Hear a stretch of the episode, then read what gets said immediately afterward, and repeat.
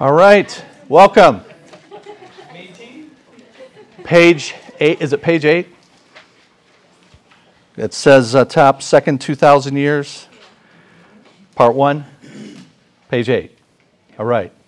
And we left off at the bottom of page eight. So let me remind you quickly about what, uh, how to get the most out of your Bible is covering, and that is that we're trying to take some of the intimidation out of this big and uh, old book, ancient book.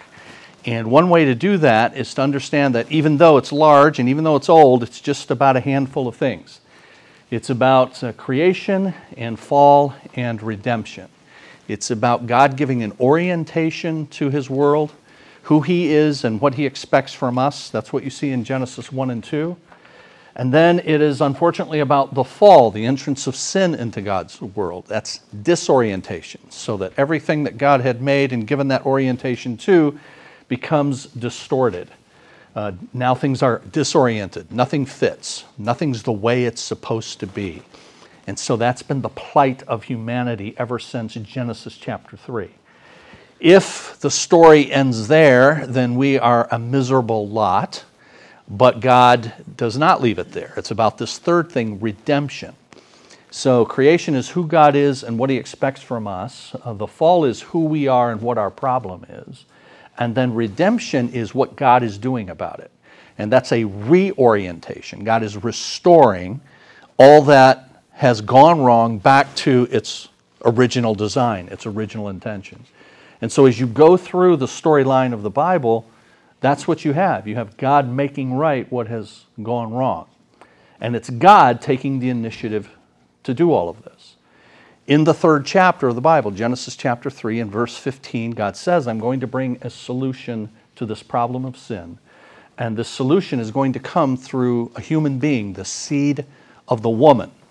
And there's going to be this battle between his seed, the, the people that I am going to work through that will ultimately produce this human being that will be the solution.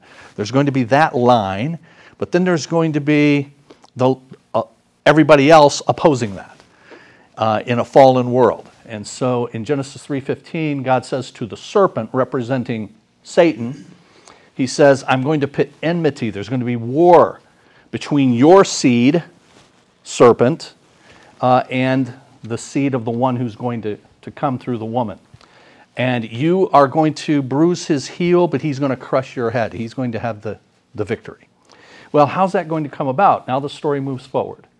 And you see in the opening chapters of the Bible how bad it gets and how it goes south so quickly. Chapter 4, you have the first murder.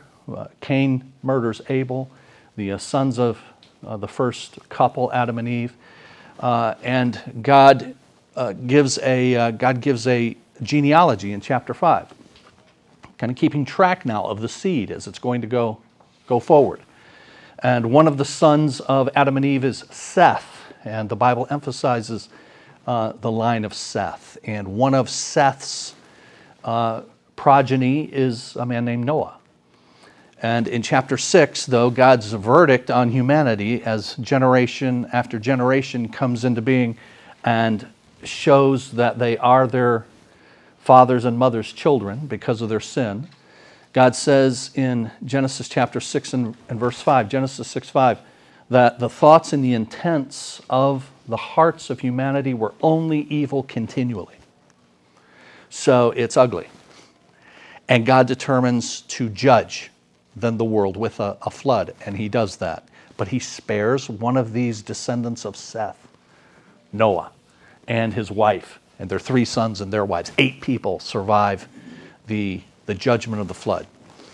And you're seeing in this this pattern that I've told you to look for as you read through the Bible of God's grace being given, but then the response of humanity, and the response is always some kind of rebellion, some kind of failure, some kind of sin, and then God's judgment upon that, but then God renews a, a call of grace again. So it's grace, and then the sinful response, and then judgment, and then grace again. And so there is the, the flood, that's judgment, but God shows his grace again. He says, I'm not going to do that again. Here's a rainbow. This is a covenant that I'm making, the Noahic covenant. I'm making this with Noah and I'm making it with all of creation. I, I, will not judge the world in this way again. In Genesis chapter 8 and verse 22, Genesis 8 22, God says that from here on, the seasons are going to continue in their cycles. And so now we can, uh, because of that, God is giving a promise that we can engage like in scientific inquiry. If you think about it, if you have God intervening all the time in the, in the machinery, then we can never predict anything. Now, you know, the weathermen can barely predict anything now, I understand that, but they're, at least in theory, they're supposed to be able to, okay? And that's why that we can do that, because God made that, that promise. But God is gracious, He makes that promise, you got the Noahic covenant, but then there's the sinful human response again. And we come to Genesis chapter 10 and 11. You have the Tower of Babel. This is another rebellion of humanity against God. God judges by confounding their language, separating them. And then God narrows uh, his attention and narrows his plan down to a man, another man, and his um, descendants. And that man is Abraham. So at the end of Genesis chapter 11 and then chapter 12 and following in the first book of the Bible, the Bible storyline follows Abraham. Uh, Abraham, his son Isaac, the promised son. Abraham, Isaac, Isaac's son Jacob. Jacob has 12 sons that become the 12 tribes of Israel because Jacob's name is changed to, to Israel. One of those sons is Joseph, top of page 8. We talked about Joseph and the fact that his uh, brothers sold him into to slavery. They thought they had rid themselves of him because they were jealous of him. God worked in his circumstances so that he became prominent in Egypt.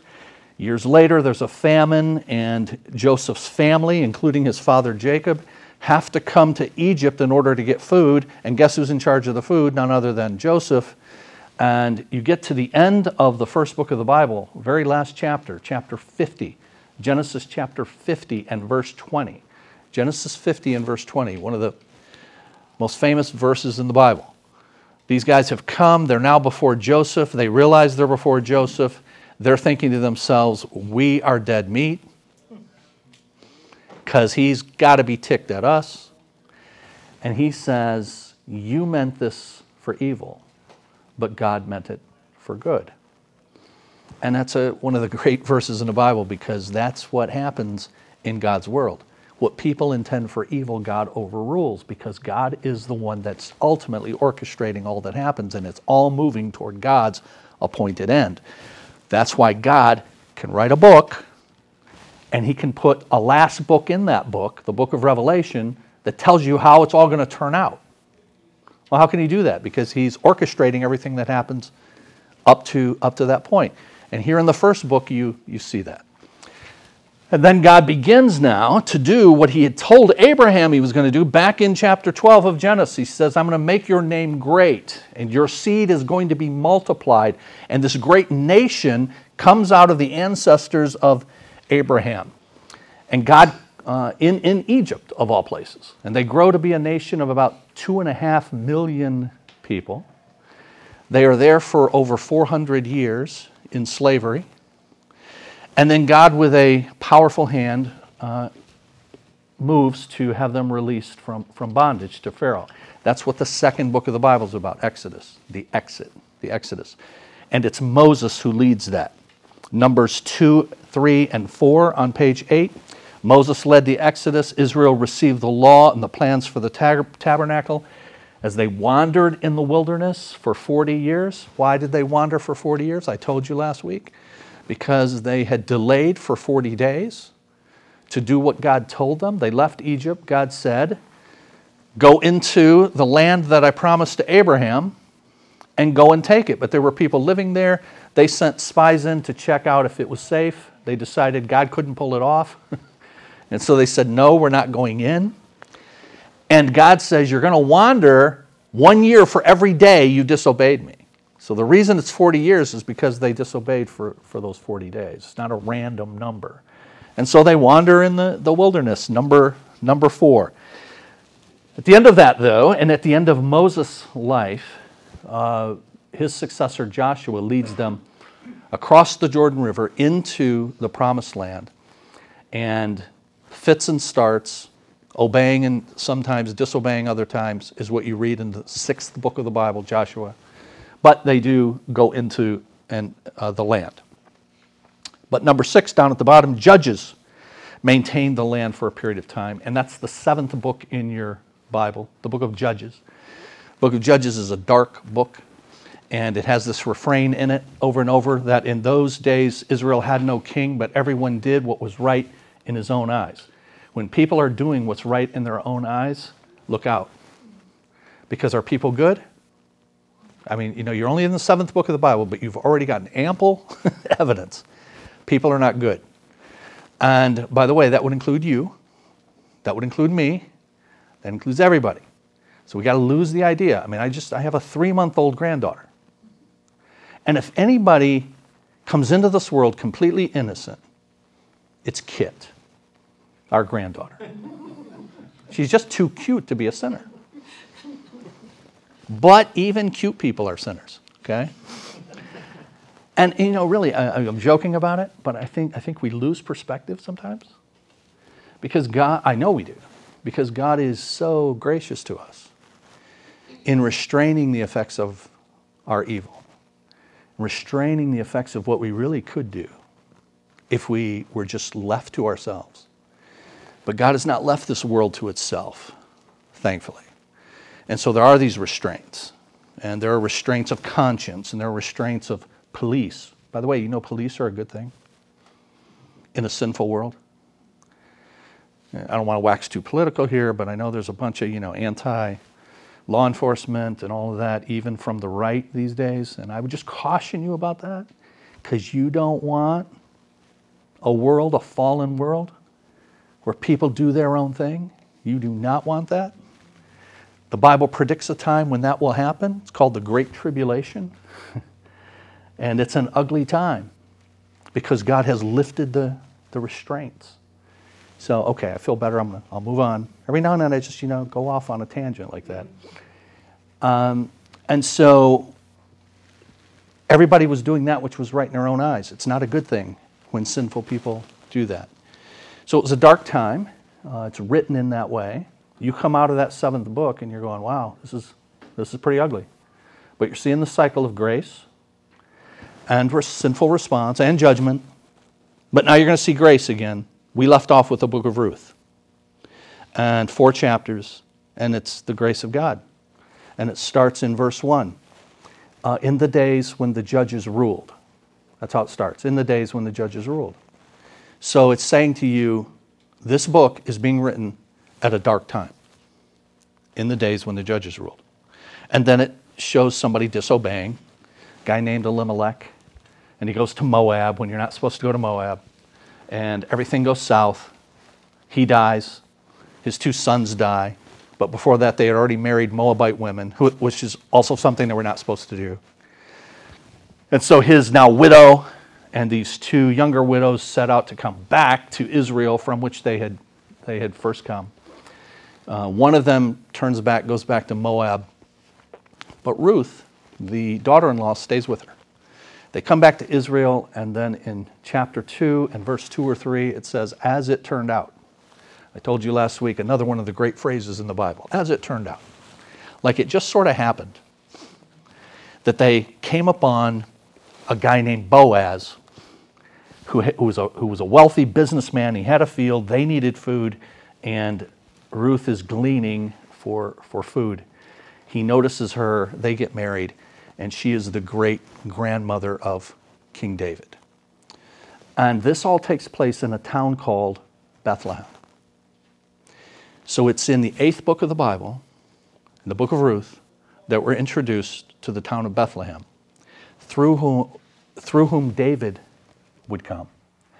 And then uh, hundreds of years later through whom a descendant of David would come, none other than Jesus, born in Bethlehem.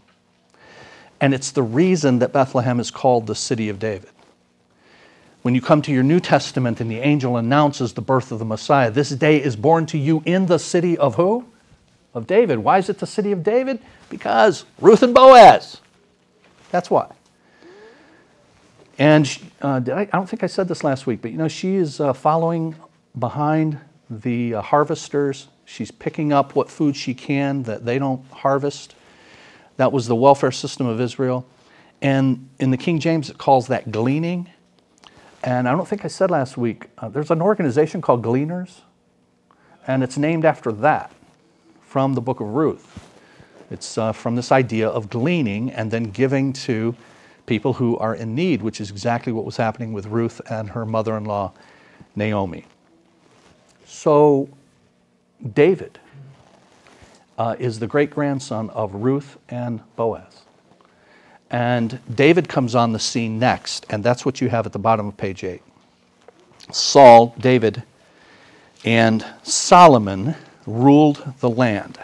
After the judges came a time of kings and prophets. The first three kings were Saul and David and Solomon. Each reigned about 40 years, but David was the beginning of the true kingdom or the true monarchy.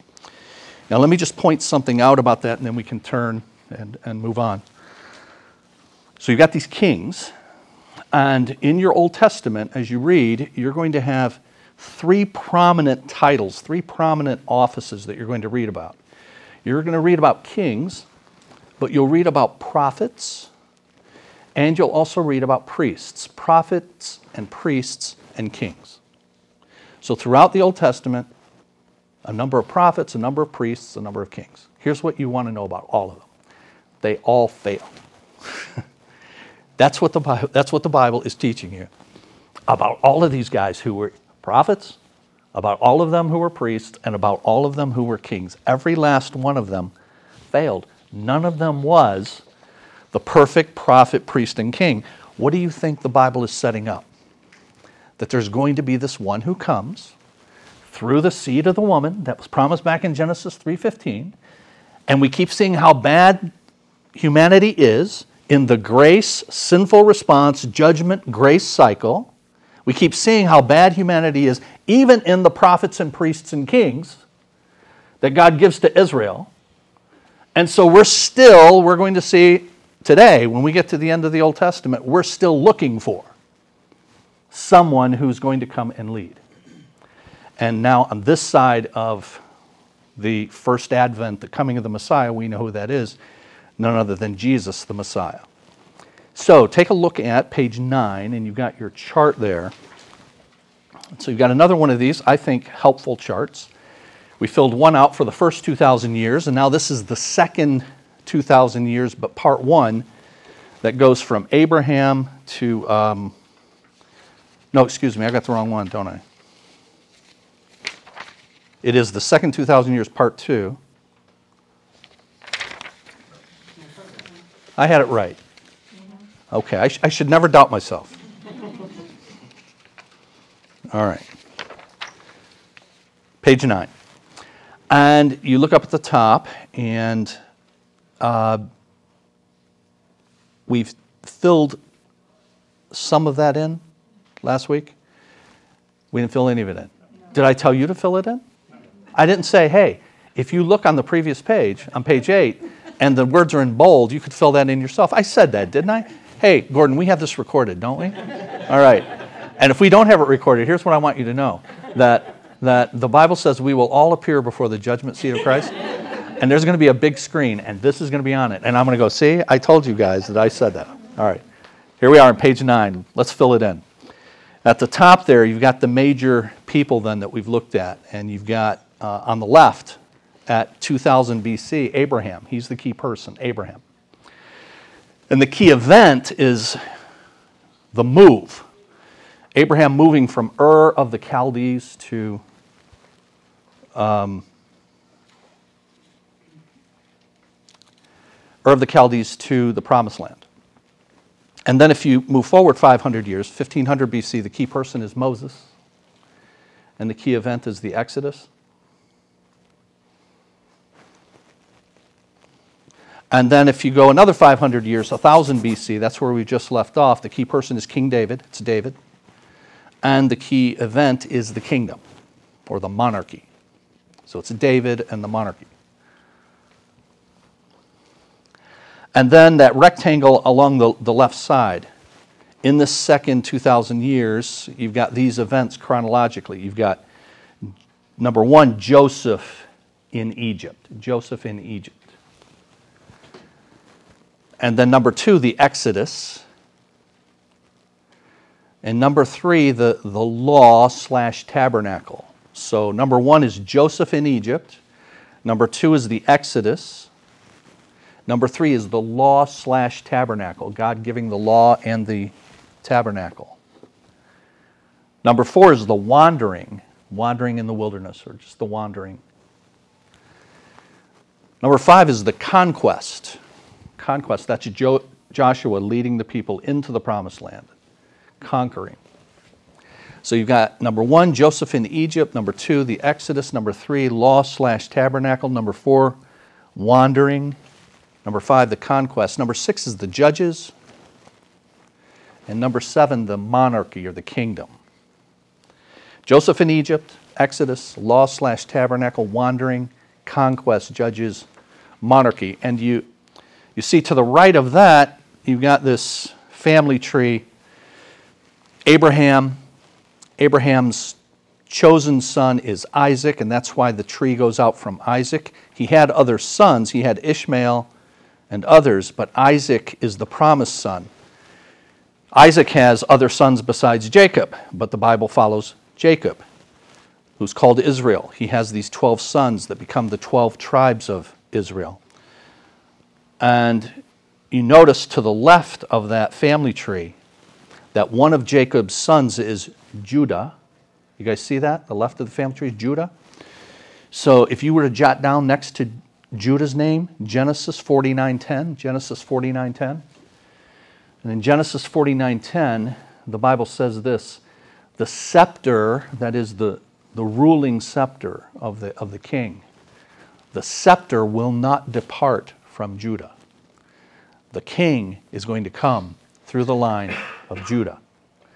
That's predicted in Genesis 49 and verse 10. And sure enough, through Judah comes Boaz.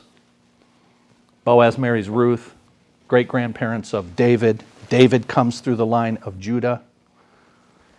Sometimes you hear Jesus referred to as the lion of the tribe of, you guys have heard this? Of Judah. That's why. He comes through this son of Jacob, Judah. So you have David. David has a son named Solomon, King Solomon. And then eventually comes King Jesus. Okay? All right, if you'll look at page 10 then. The second 2,000 years, but now part two. We're going from David to Daniel and to the end of the Old Testament.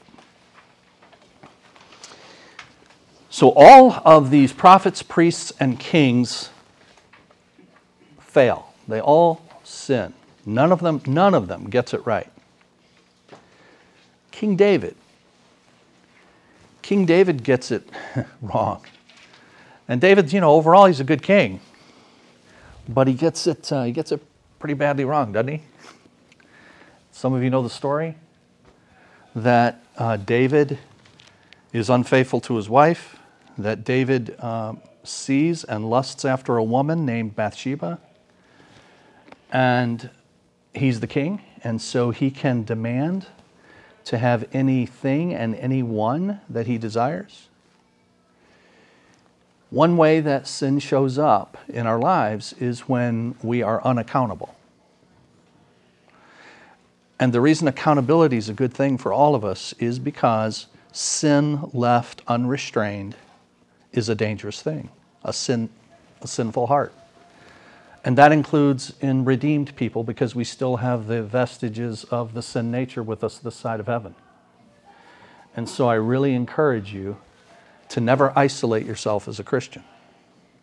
It's one of the reasons that you have a church and a community of brothers and sisters to help you and to keep you in line and to keep me in line. Really, the Bible teaches this, okay? Uh, Galatians chapter, if you think I'm making that up, Galatians 6 1. If you see a brother or sister caught in a sin, you who are spiritually mature seek to restore that one. Well, how am I going to see this person struggling if we don't have a relationship, right? So the Bible assumes we have relationships to help each other. It has that kind of thing over and over again. But David's got nobody to keep him. When you're the king, when you're at the top of the heap, and so David can do what he wants, and he did do what he wanted, and he summoned to have this woman brought to him. And he committed adultery with her. And he figures it's just a one night fling. He finds out later she's expecting his child. Well, now what is he going to do? And he seeks to have this, uh, to have this covered up, and so he calls her husband, Uriah, who is a general in David's army, and he says, uh, hey, come and take a vacation. Why don't you and the missus hang out together? And the idea is now, if she's expecting, everybody will think it's because Uriah came home and they had some time together. Uh, but Uriah doesn't want to do that. And so David has him uh, murdered, sends him out uh, on a failed mission intentionally out on the battlefield. Uh, it all just falls apart uh, for David. And God sends a prophet to David, a prophet named Nathan. And Nathan tells this story uh, to David about uh, someone who takes a poor man's sheep, a poor man's, uh, uh one of his few belongings, and takes it for himself, even though he was a rich man. You guys remember this story? And, and David is irate and Nathan says, What do you think should happen to that guy? He should be killed. And Nathan says, You are the man that I'm talking about. So, you know, to put it in today's language, you the man, okay? But you the man in a bad way. And David is cut to the heart. He's convicted for what he's done. Psalm 51 in your Bible, Psalm 51 is about David after he did all this. And after all of this is exposed. I'm looking at Psalm 51 now. The superscription for Psalm 51, that superscription, that's the title up at the top. And it describes what this is about. It says, A psalm of David when the prophet Nathan came to him after David had committed adultery with Bathsheba. So David wrote a psalm that's memorialized now for us for 3,000 years. And it's Psalm 51, and he says, Have mercy on me, O God, according to your unfailing love, according to your great compassion, blot out my transgressions. Wash away all my iniquity and cleanse me from my sin. For I know my transgressions and my sin is always before me. And listen to this next verse Against you, you only have I sinned and done what is evil in your sight. Let me stop there. Against you and you only have I sinned. That technically true? He's the king. Who all did he sin against? I mean, we got a pretty long list here, don't we? I mean, it would be, say, the whole nation, number one. But you would also have, of course, Bathsheba. Uriah's dead. Seems like you've sinned against him. But ultimately, when we sin, who is it we sin against? And see, you need to remember that. I need to remember that. That sin is always, first and foremost, an offense against God, even when it involves other people. This whole psalm is a great thing to teach us about the uh, darkness of sin, uh, but also about confession and confessing our sin and owning it. Because David uses these personal pronouns over and over again. I know my transgressions, my sin is always before me. It's not, you know, she shouldn't have been out there bathing naked. And then I went, okay, that's what we would do. She tempted me. Make excuses. David's making no excuses. And then it is against you, you only have I sinned. So that you are proved right when you speak and justified when you judge. Surely I was sinful at birth, sinful from the time my mother conceived me. And he goes on. And then he says uh, this. He says this uh, verse that I want to make sure you guys understand, and then we'll, we'll move on. He says, Do not cast me from your presence or take your Holy Spirit from me. So here's David as a redeemed man, like Abraham was. Abraham believed God and it was credited to him as righteousness, right? Remember that? That's how people have always had a relationship with God, is by believing God and God's promises. And, and God then graciously grants a relationship with Himself. It's not ever been based upon what we do, it's based upon God's grace if we simply believe Him. It's always been by faith, always. In the first part of your Bible and always. And so it was true for David as well. But here David has sinned. He's a child of God. And he, if he's truly a child of God, he's always a child of God. The Bible teaches that when we become children of God and we are adopted into God's family, God does not disinherit his children. And so we remain in his family. So why is David then saying, Don't take your Holy Spirit from me? Because it does sound like he could lose, doesn't it? And so what's he, what's he asking for? Here's, here's what's going on there. Is that when these kings were anointed, like King David was, there was an actual anointing. There was the pouring of oil on the head and anointing them for the task that they were going to carry out. And the oil was representative of God's Spirit being given to the king to lead the nation. So they were being uh, imbued with gifting and power to do the work that God had called them to. It's called the theocratic anointing. It's a fancy term. The theocratic anointing.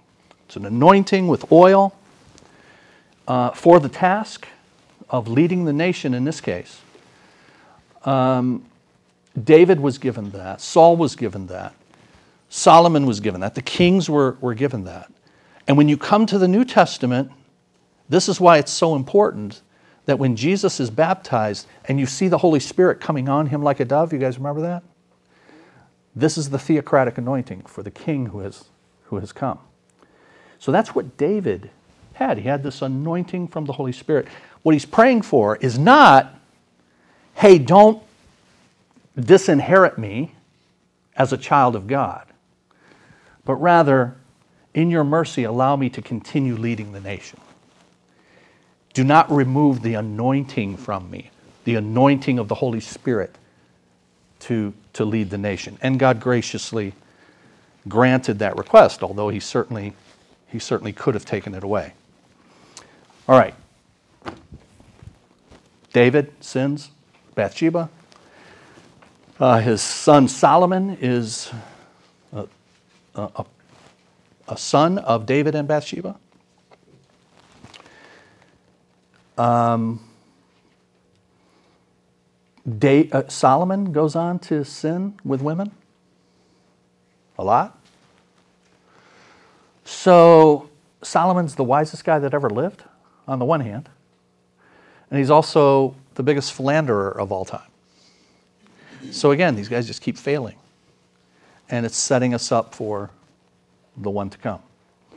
Now, notice where all of this on page 10 is located in your Bible. Take a look at page 10 and you see the numbers 8 through 12 and look at the references, the biblical references. Look at number 8, the kingdom split, 1 Kings chapter 12. You guys see that? Then if you look at the next one, the northern kingdom exiled. We'll talk about that, but just notice 2 Kings chapter 12, verse through chapter 25. The next event, the southern kingdom exiled. Second Kings, but also Second Chronicles 12 through 36. the southern kingdom in Babylon, 2 Chronicles 36. And then the Jews return, Second Chronicles 36, and then Ezra and Nehemiah. I'm pointing those out because I want you to just know you can see from this then. 1 Kings, 2 Kings, 1 Chronicles, 2 Chronicles, Ezra, Nehemiah. You can see the content of what those books are. So we have come up through we've come up through Ruth, and now you're you're coming upon Ezra and Nehemiah. You're coming upon 1 Kings, 2 Kings, 1 Chronicles, 2 Chronicles, 1 Samuel, 2 Samuel. All of these are about the, the kingdom. And they're all about and they're all about the kings and the captivities uh, found in those all found in those books. So the first item, number eight, the kingdom is, is split. After Solomon, the kingdom split in two. The northern kingdom was called Israel, southern kingdom called Judah. The first king in the north was Jeroboam. He was one of Solomon's warriors. The first king in the south was Rehoboam. That was Solomon's, Solomon's son. And so you have Rehoboam, who's a son, first, according to 1 Kings chapter 12. You have uh, Jeroboam, who was a former official. You have Judah and Benjamin, the tribes of Judah and Benjamin. Those comprise what's called the southern kingdom, and the northern kingdom is comprised of the other 10 tribes. Remember, there's 10 tribes. Two of them, two of the, there's 12 tribes. Two of the 12 Judah and the tribe of Benjamin are the southern kingdom, and the other 10 are the northern kingdom.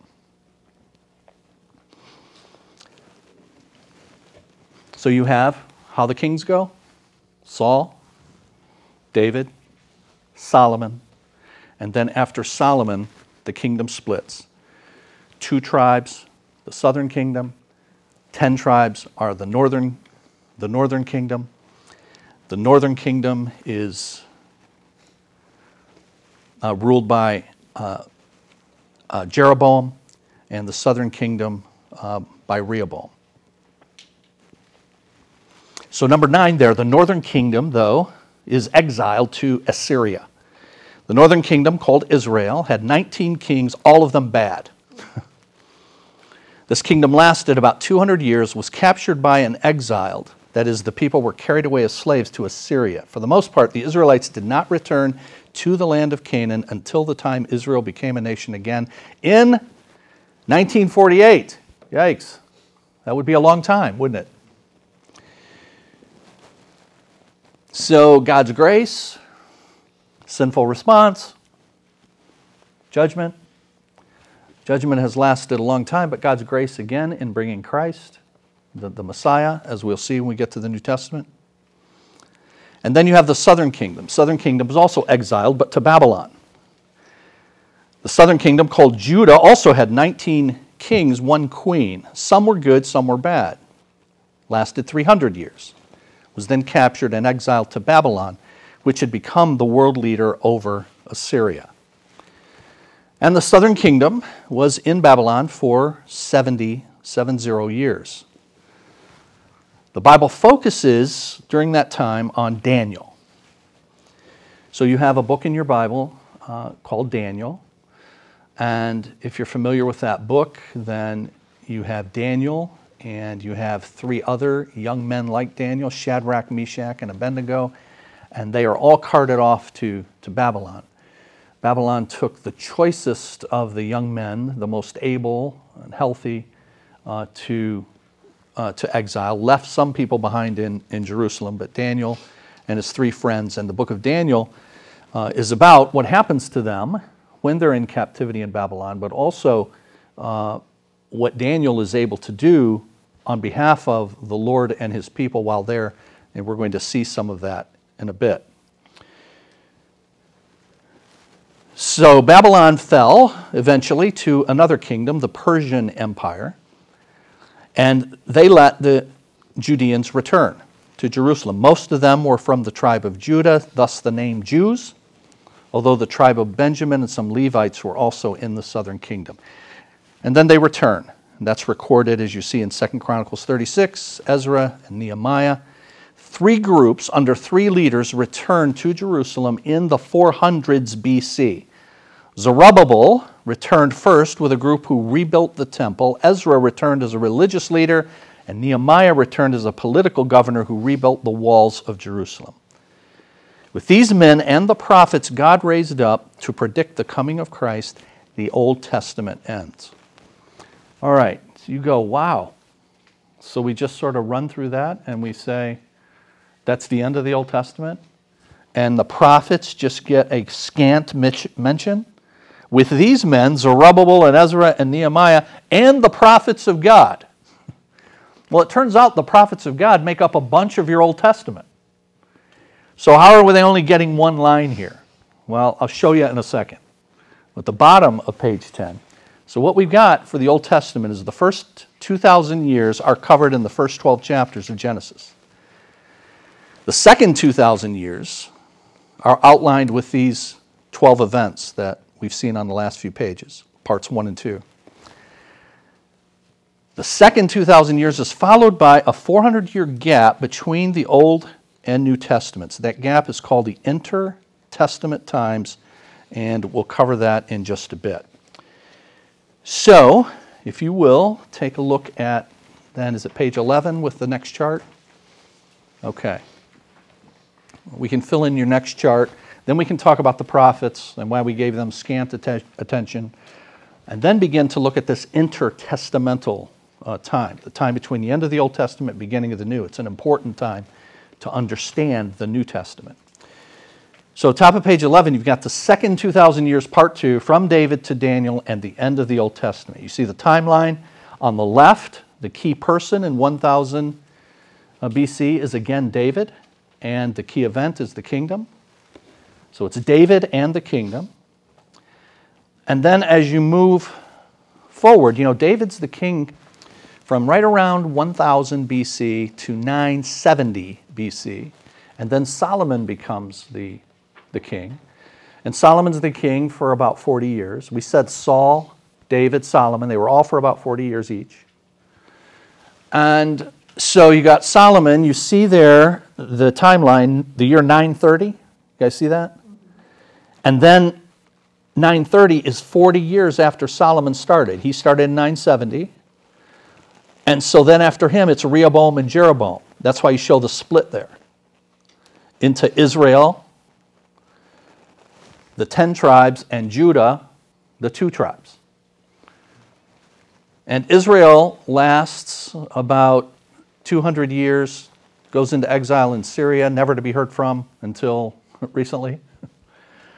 And then Judah, about 300 years, and they go into exile into to Babylon. You get to the right, the far right of the timeline, the key person is Daniel, and the key event is the exile. Daniel and the exile.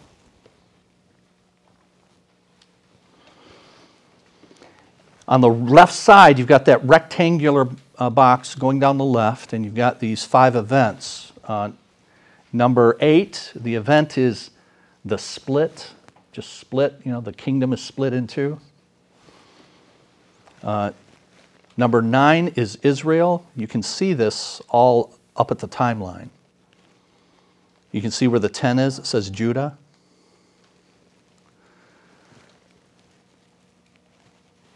And then number 11 is Babylon or the exile. And then number 12 is the return from Babylon. So split, then Israel, then Judah.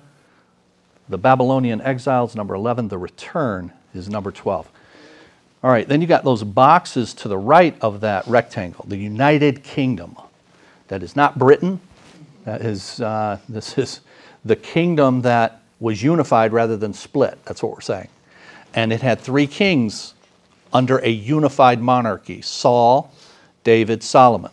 Saul, David, Solomon first, second, third. But then after Solomon, it gets broken up northern, southern. Under Israel, the northern, that's Jeroboam. It lasts 200 years. It has 19 kings. That's Jeroboam, 200, and, and then 19 kings. On Judah, the southern kingdom, Rehoboam, 300 years, 19 kings. The northern kingdom on the left is exiled to Assyria, southern kingdom to Babylon. You got that box with the key person. Again, that's Daniel. In Babylon, the key person is Daniel.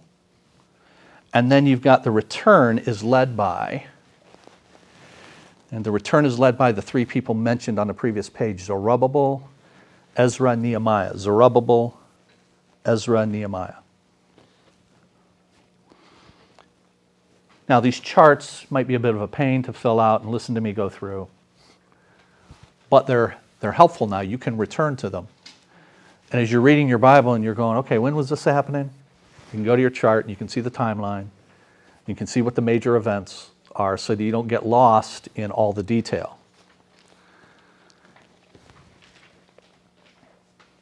Everybody good? Anybody miss anything?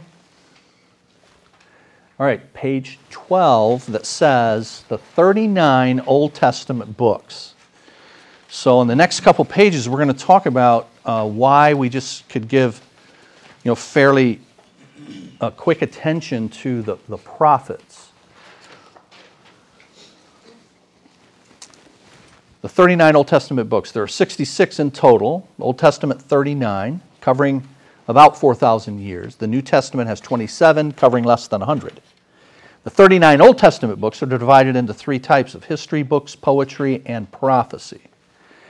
The history books are Genesis through Esther. So we've talked about what's in those next couple paragraphs, so I'm not going to go through that. Middle of page 12, the poetry books, Job, are Job through the Song of Solomon.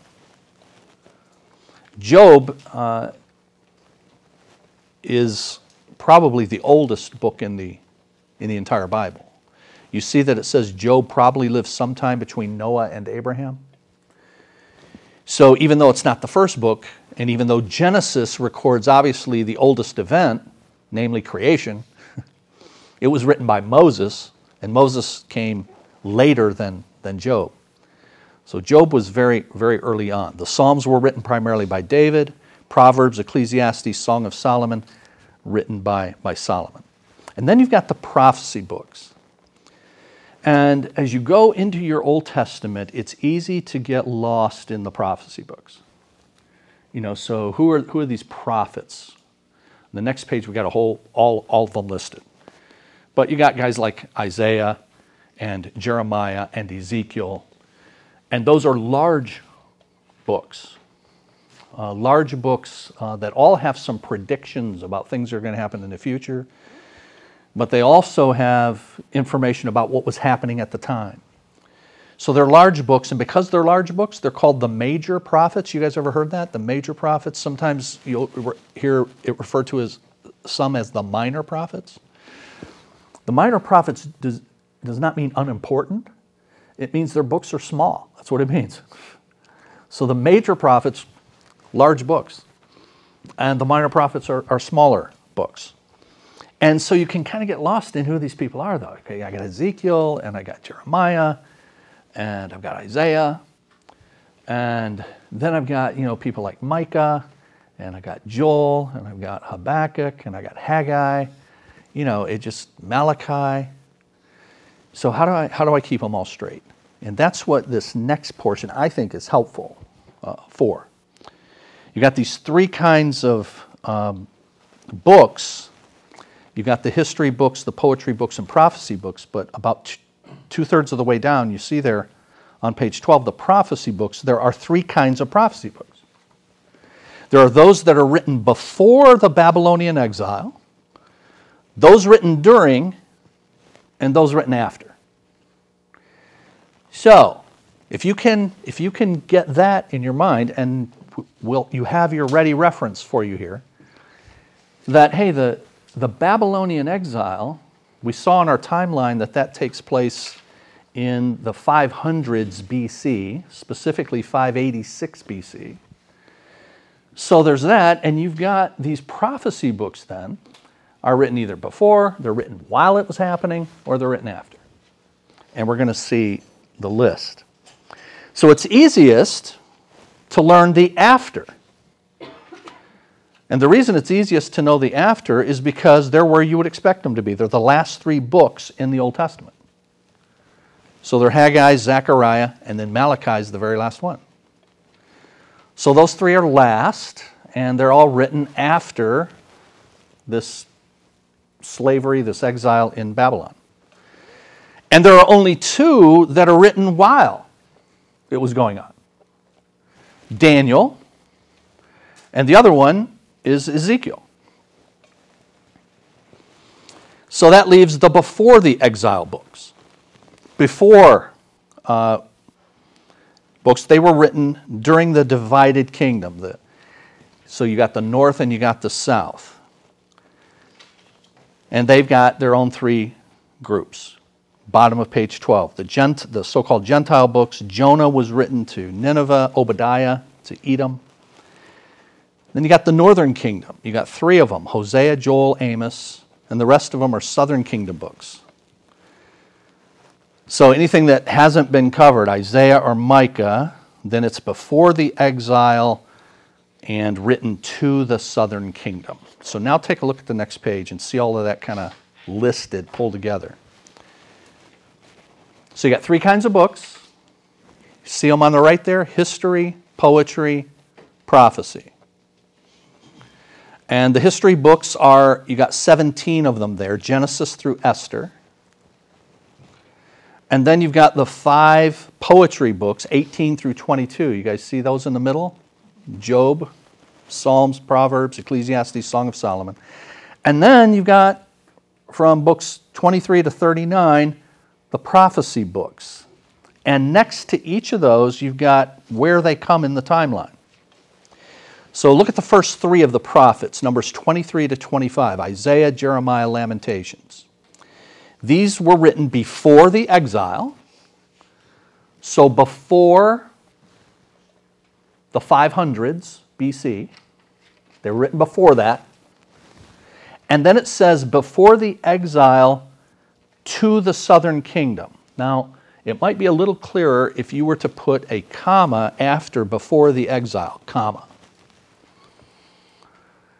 Because that, if you just read it all together, it can sound like before, the exi- before they were exiled to the southern kingdom. But they weren't exiled to the southern kingdom. it was before the exile happened, and these books were written to the southern kingdom. That's what it's saying. So Isaiah is writing to the southern kingdom, Judah. You read the, the book of Isaiah, and that's what you'll see.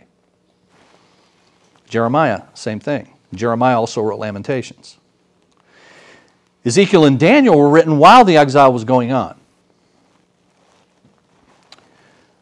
You've got these other three that were written Hosea, Joel, and Amos, written, yes, before, but not to the southern kingdom. These were written to the northern kingdom of Israel.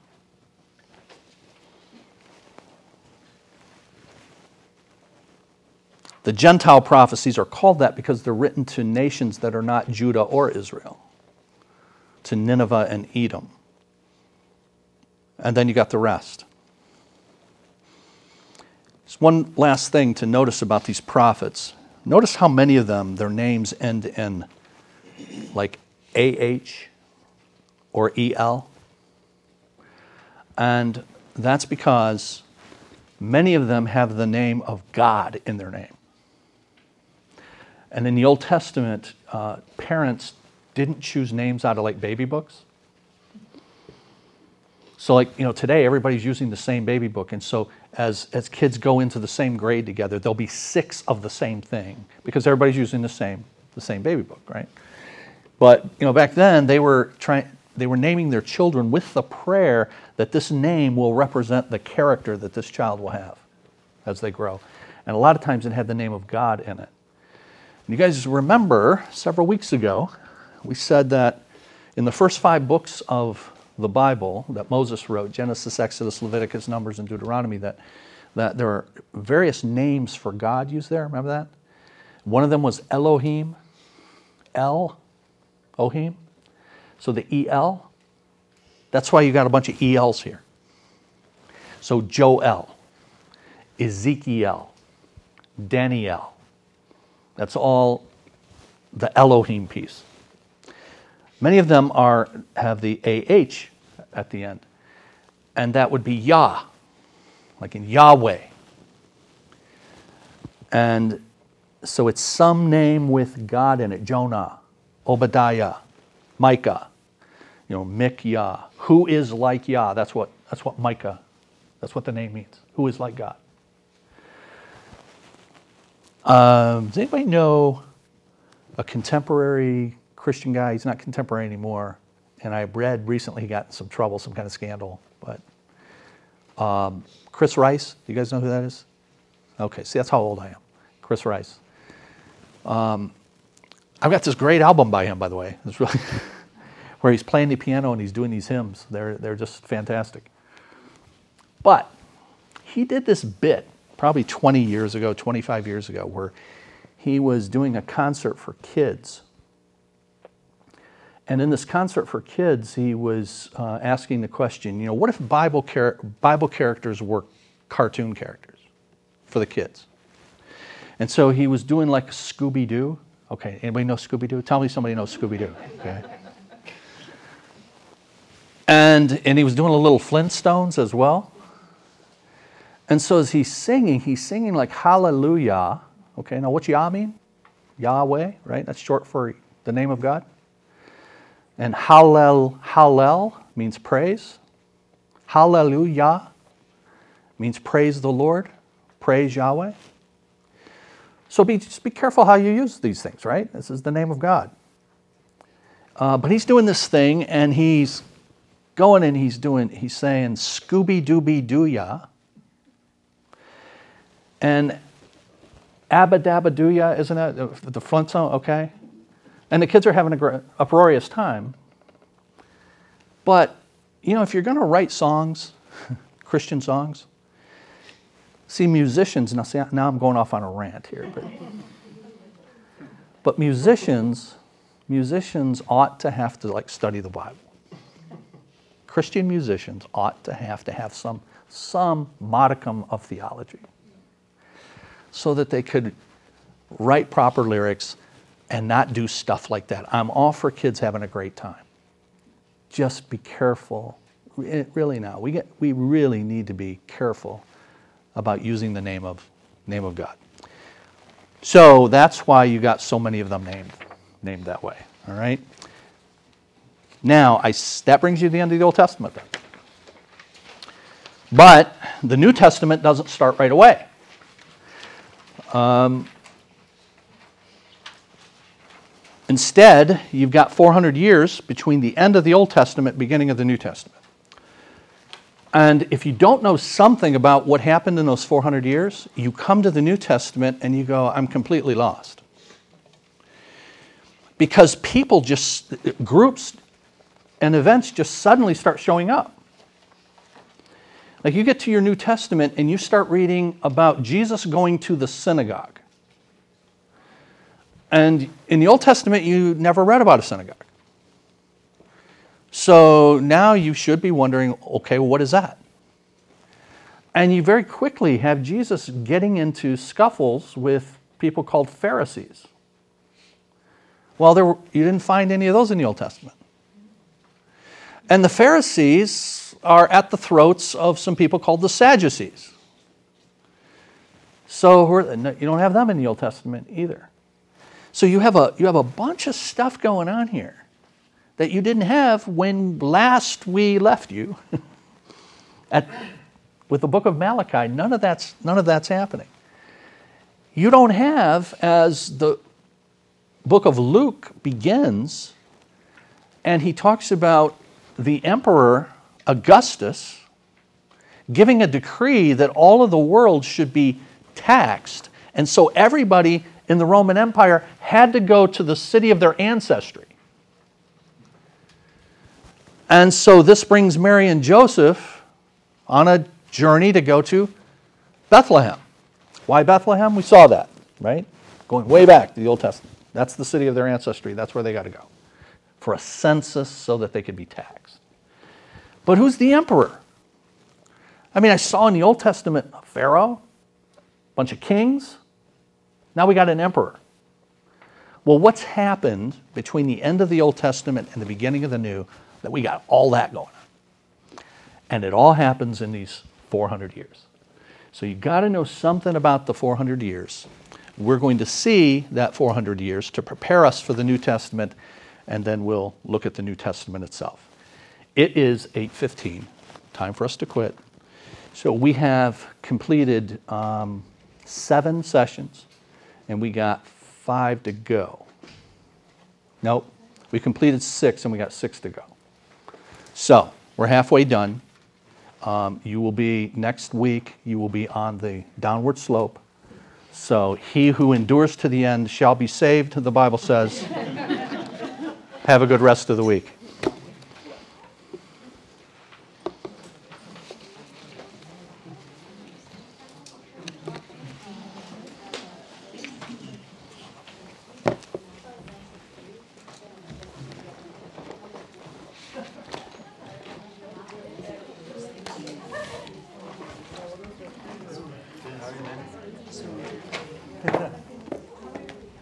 This is your first winter, right? In Michigan?